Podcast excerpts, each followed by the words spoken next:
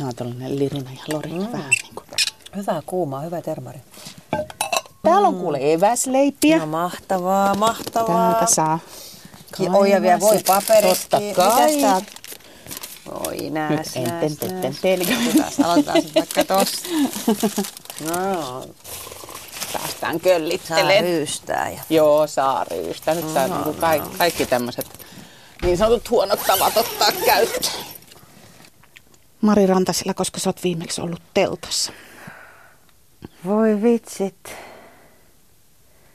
Siitä on aika. Mä itse muistan oikeastaan ihan selkeästi vaan kaksi eri kertaa, kun mä oon ollut teltassa. Mä olisin aina halunnut, että meidän perhe olisi telttailu, koska kaikki muut telttaili seitsemänkymmentäluvulla. Meidän perhe ei todellakaan telttailu. Mä en ihan varma, mistä se johtuu. Et oliko se niin, että ne oli silloin, kun pojat oli pieniä, kun mä oon siis Kuopussa ja mua on velit on kahdeksantoista, kolmetoista ja kahdeksan vuotta vanhempi. Et onko se joskus yrittänyt ja se oli mahdotonta ja kauheata ja sen jälkeen ne lopetti sen, vai onko se ikinä yrittänyt sitä. Mutta mun aikana ei telttaa, joten mä olisin kovasti toivonut aina. Ja viimeksi olen ollut teltassa Inter-reidillä vuonna tuhatyhdeksänsataakahdeksankymmentäyksi. Siinä tuli toi valokuvakin. Joo, niin, kyllä. Se oli Salzburgin tota noin, niin, leirintäalueelta. Sitä en oltiin Kreikassa. Siihen liittyy tosi itse asiassa jänniä asioita. Huvittavaa oli se kertoi jotenkin kaiken. Että mä, muistaakseni se oli mun teltta. Mä mentiin mun kaverin kanssa sinne Interreidille kahdestaan. Ja me ei tietenkään yritetty edes koota sitä kertaakaan ennen, kun mä mentiin sinne. Mä oltiin ihan varma osataan kootessa, mutta eihän se sitten ollut niin helppoa tietenkään. Ja tota, me tultiin Kreikkaan. Mentiin Ateenasta semmoiselle pienelle saarelle. Muistasin, että se oli Naksos. Yöllä tultiin ja sitten tota, me tota lähdettiin rantaan. Ajateltiin romanttisesti laittaa rantaan teltta. Mutta siinä kävikin sitten semmoinen juttu, että tota, meitä rupesi seuraamaan semmoinen moottoripyöräpoikien jengi. Ja oli yö ja pimeätä ja itse asiassa oli aika pelottavaa. Ja sitten laitettiin äkkiä kamat kasaan, ei saatu teltaa pystyä ja ruvettiin juoksemaan, juostiin niitä pakoon ja seurasi meitä. Ja sitten me itse asiassa vietettiin se eka yö siellä Naksoksella, niin mentiin yhteen hotelliin, joka oli ihan täynnä, mutta me päästiin nukkumaan sitten niiden semmoiseen pyykin kuivatushuoneeseen ulko, tavallaan missä oli muurit, mutta ei ollut kattoa, ja siellä nukuttiin se eka yö. Se on jännä semmoinen nuoren, nuoren niin kuin, tai ainakin mulla oli semmoinen, että ei, niin ei pelottanut mikään, mm. ei mikään. Kaikesta selvitään, ajatus siitä, kaikesta selvitään ja kaikke, kaiken kanssa pystytään niin jotenkin olemaan ja sumplemaan. Mutta se itse se Interreili opetti muutenkin, että ihan kaiken kanssa ei sit ehkä pystykään, eikä ehkä kannata. Niin se on, se on jännä, miten sitä on niin voimaisa tunnossa. Tai ei, ei, niin kuin, ei vaan osaa ajatella, eikä mielessäkään, että... Että olisi asioita, joista ei niin kuin selviäisi. Niin, mä mietin, että onko se niin kuin ikään liittyvä asia vai on, onko kaikki semmoisia, onko kaikki kahdeksantoistavuotiaat semmoisia? Kun nykyään puhutaan paljon tästä varsinkin tyttöjen ahdistuksesta ja masennuksesta ja muuta, niin mun täytyy sanoa, että, että, että silloin seitsemänkymmentäluvun lopulla, kahdeksankymmentäluvun alussa, niin mä, mä en niin kuin muista semmoista sieltä, mistä nykyään puhutaan tosi paljon. Mikä meidän ajassa... vie tavallaan sitä itsetuntoa tai siitä, että ei pärjätä tai pitää olla niin järjettömän hyvää. Että, että enpä tiedä sitten, onko tämä maailma mennyt semmoiseksi, että ollaan sitten, tietysti se on muuttunut, toki se on muuttunut, mutta tota, et jotenkin, että uskalletaanko me vähemmän. Niin, onko se sitä, että me varoitellaan niin kauheasti kaikesta? Juu, eikä uskalleta ottaa riskejä. Niin, mikä ei. Siinä riskinotossa onkin niin suuri synti? Epäonnistumisen pelko, sehän se on. Kaipaatko sä sitä kahdeksantoistavuotiaista Maria? Onko sulla semmoinen olo, että sulla on joskus ikävä sitä ihmistä? Joo, on kyllä joskus jo, vaikka se oli ihan sietämätön. Siis sehän oli aivan sietämätön ihminen. Mä en tajua, miten kukaan sietänyt mua silloin, mutta se oli aivan hirveä. Mutta tietysti tavalla siinä oli tosi kiva olla, koska musta jotenkin kertoo kaiken. Se, kun mä pyrin teatterikouluun kolme kertaa ja pyrin siis ekalla kerralla myös Tampereelle ja... Pääsin vikaan vaiheeseen ja sitten mentiin sinne. Mä olin ihan varma, että pääsen tietenkin. Sisään oli vikassa vaiheessa siellä ja sitten tota, mentiin katsoa niitä nimiä sieltä seinältä. Mun nimi ei ollut, niin mä olin ihan varma, että se on virhe. Et sen täytyy olla virhe. Mä en kysymään, että anteeksi, täältä puuttuu tää ihan hirveetä. Mutta mä olin todella jotenkin. Ja sit kun, se, sit kun mä en päässyt, sit mä niinku jotenkin, että herra, että jotenkin, että ai jaa, että maailma voi mennä näinkin. Muistaaks sellaisia hetkiä, että se olisi kaduttanut riskinotto? Että sä olisit niin kuin syytellyt itseäsi, että miksi mä ton tein, että vaikka tiesin, että tässä voi käydä huonosti. Niin. Mä Mä luulen, että mulla ei jotenkin ollut niin kuin muuta mahdollisuutta. Et mä, tavallaan joo kaduttaa, monikin asia on kaduttanut, mutta mä en olisi niin kuin voinut toimia toisin sillä hetkellä. Kyllähän koko tämä, jos miettii koko tämä kolmen ammatin pyörittäminen, mistä todellakaan ei ole niin kuin helppoa ja loppupeleissä, vaikka nyt nykyään sanotaan, että pitää olla moniosaajia, mutta ihan mm. oikeasti mä en, musta olisi ollut tosi kiva olla semmoinen Helvi Hämäläinen, joka vaan kirjoittaa, kirjoittaa esimerkiksi, tai siis, että on joku tämmöinen yksi, mä olisin oikeasti halunnut semmoinen, olla semmoinen ihminen, semmoinen taiteilija tai ammattilainen, mutta mä en ole koskaan ollut semmoinen, mä en ole niin kuin voi, voinut tehdä muuta valintoja. Tietysti ammatti on aika iso osa elämää sulla, kun nyt on niin kuin tavallaan monta ammattia plakkarissa, mutta ne on kuitenkin, ne voi panna sen ammatti-identiteetin alle. Mikä sä sit oot ilman sitä ammatti-identiteettiä? Joo, mä oon tosi kyllä työorientoitunut ihminen.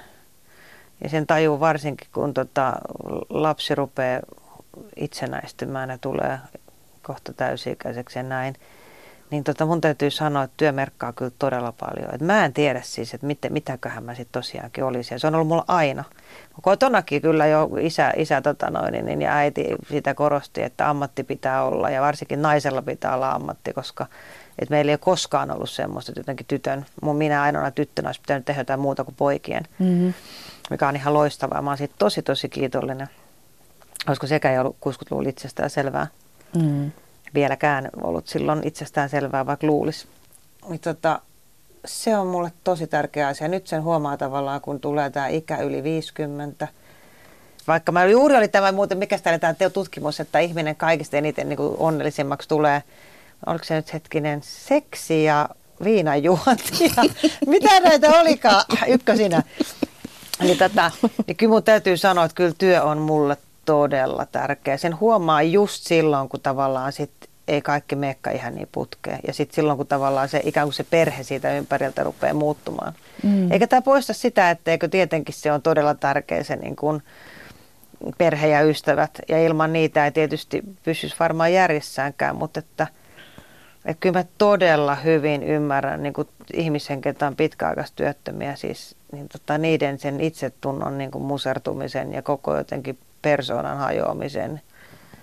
Mari Rantasila, kun sä oot tällainen työorientoitunut ja nyt me täällä pötkötellään teltassa, niin mistä sä sit saat sen, sen olon, että rauhoitut tai lataat tai miksi sitä nyt sanoisi sitä tilaa? Onko sulle tarpeen ylipäätään semmoinen vai onko se parhaimmillaan just silloin, kun sä oot kauheassa tohinassa? En tiedä parhaimmillaan, mutta kyllä musta tuntuu, että kaikki tarvii jonkinnäköistä latausta. Mun, mun pää pyörii liikaakin siis sillä tavalla, mutta kyllä mä ehkä eniten mä rauhoitun jotenkin kyllä tota, mökillä, luonnossa siis tota, ja nimenomaan siinä puhun mökillä tuolla ulkosaaristossa, kun siellä on niin kaukana kaikesta. Ja se on niin, kuin niin siellä ei ole mitään liikennettä eikä siellä, niin kuin siellä on se vesi ja meri, meri ja sen liplatus ja se vihreys. Se, sen, sen mä kyllä allekirjoitan, kun joku sanoo, että luonnossa vaikka olisi pieni luontokävelykin, että ihminen niin kuin rentoutuu toisella tavalla, niin se on kyllä totta. Mm. Se on niin kuin sekä liittyy äänimaisemaan että niin kuin visuaaliseen maisemaan, että rytmiin. Että rytmihän tuommoisessa, jos mietit jostakin ulkosaaristoa, niin sehän on jotain ihan muuta kuin kampissa. Et kun on ollut vaikka useamman viikon siellä ulkosaaristossa, sit sä tuut kampiin kävelemään, niin se, että sä pääset siihen samaan kävelyrytmiin, niin sehän on todella ahdistavaa aluksi. Sitten se on vaan mentävä, sitten vaan menet siihen. Siellä nukkuu ihan toisella tavalla siellä saaristossa. Siellä ilma-ala on semmoinen, että nukuttaa paljon enemmän. Sitten kun sä heräät ja kävelet niin kuin puuseen, niin siis se on niin mahtavaa. Tai haet vettä kaivosta tai muuta. Että koko sun niin kuin rytmissä kaikki niin rauhoittuu. Kaikilla pikkujutuillakin on niin kuin merkitystä. Ja todellakin. Kuin helppo sun on rauhoittaa. Aika vaikea. Mä, mä oon niinku tyypillinen semmoinen, että jos mä jään kotiin, niin tota, en mä pysty niinku, aina mun on tehtävä jotain.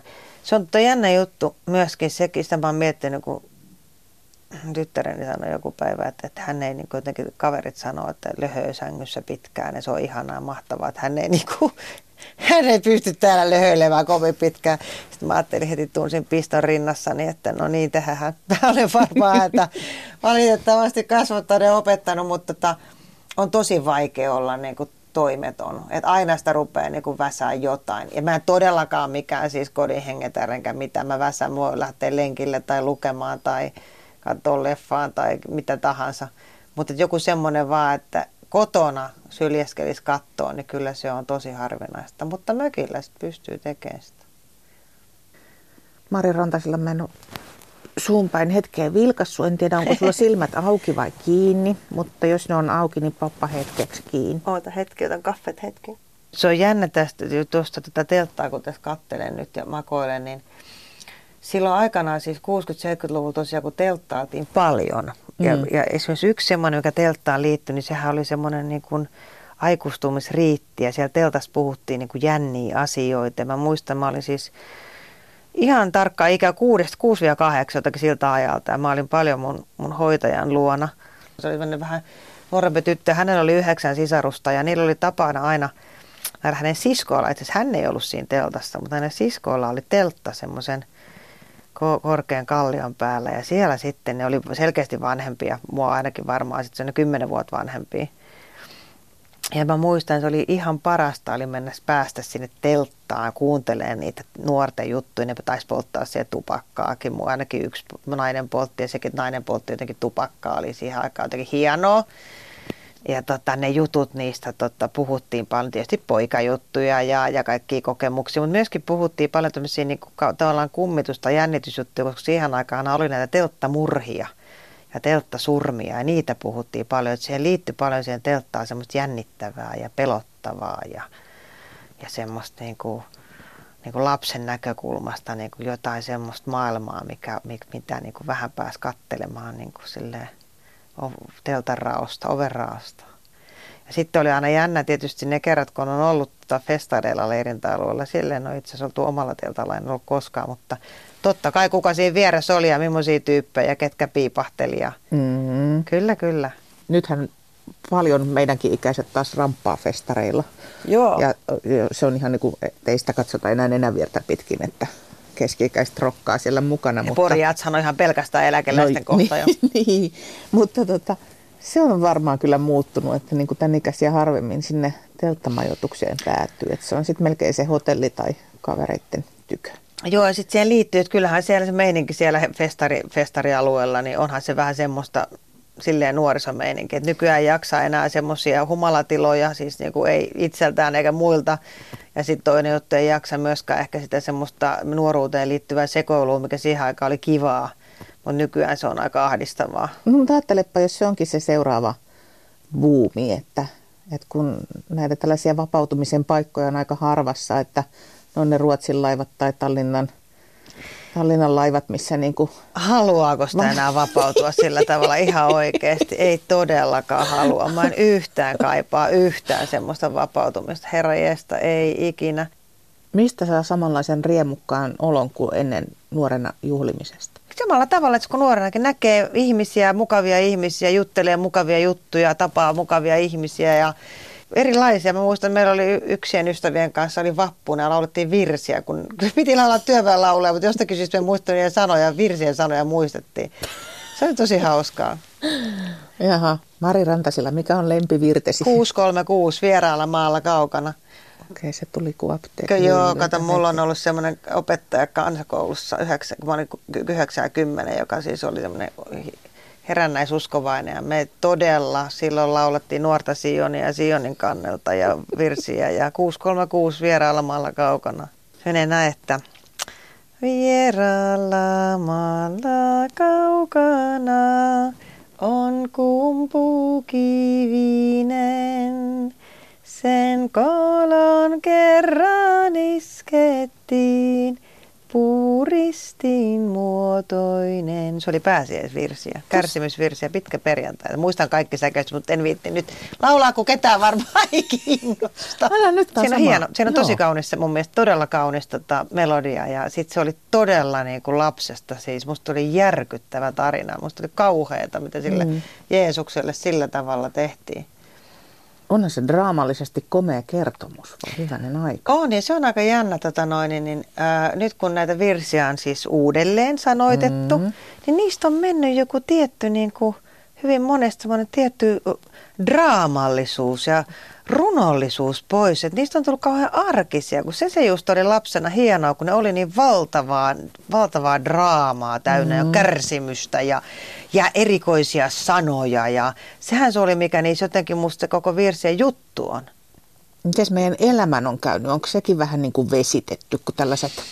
No, niin kuin tässä nyt on ollut verrattu koko ajan tätä elämää niihin nuoruuden aikoihin, niin, niin musta tuntuu, että niitä huippuja on vähän niin kuin hiottu pois myös. Tarkoitatko niin kuin iän myötä vai ylipäänsä? Niin, iän myötä. No ehkä ylipäänsäkin. En mä tiedä. No ihmiset hakee kaiken maailman extreme-kokemuksia koko ajan. Hypätään bungee-hyppejä ja lähdetään jonnekin suolle kävelemään. Ja kauheita siis mun mielestä ihmiset hakeutuu nimenomaan tämmöisiin extreme-kokemuksiin.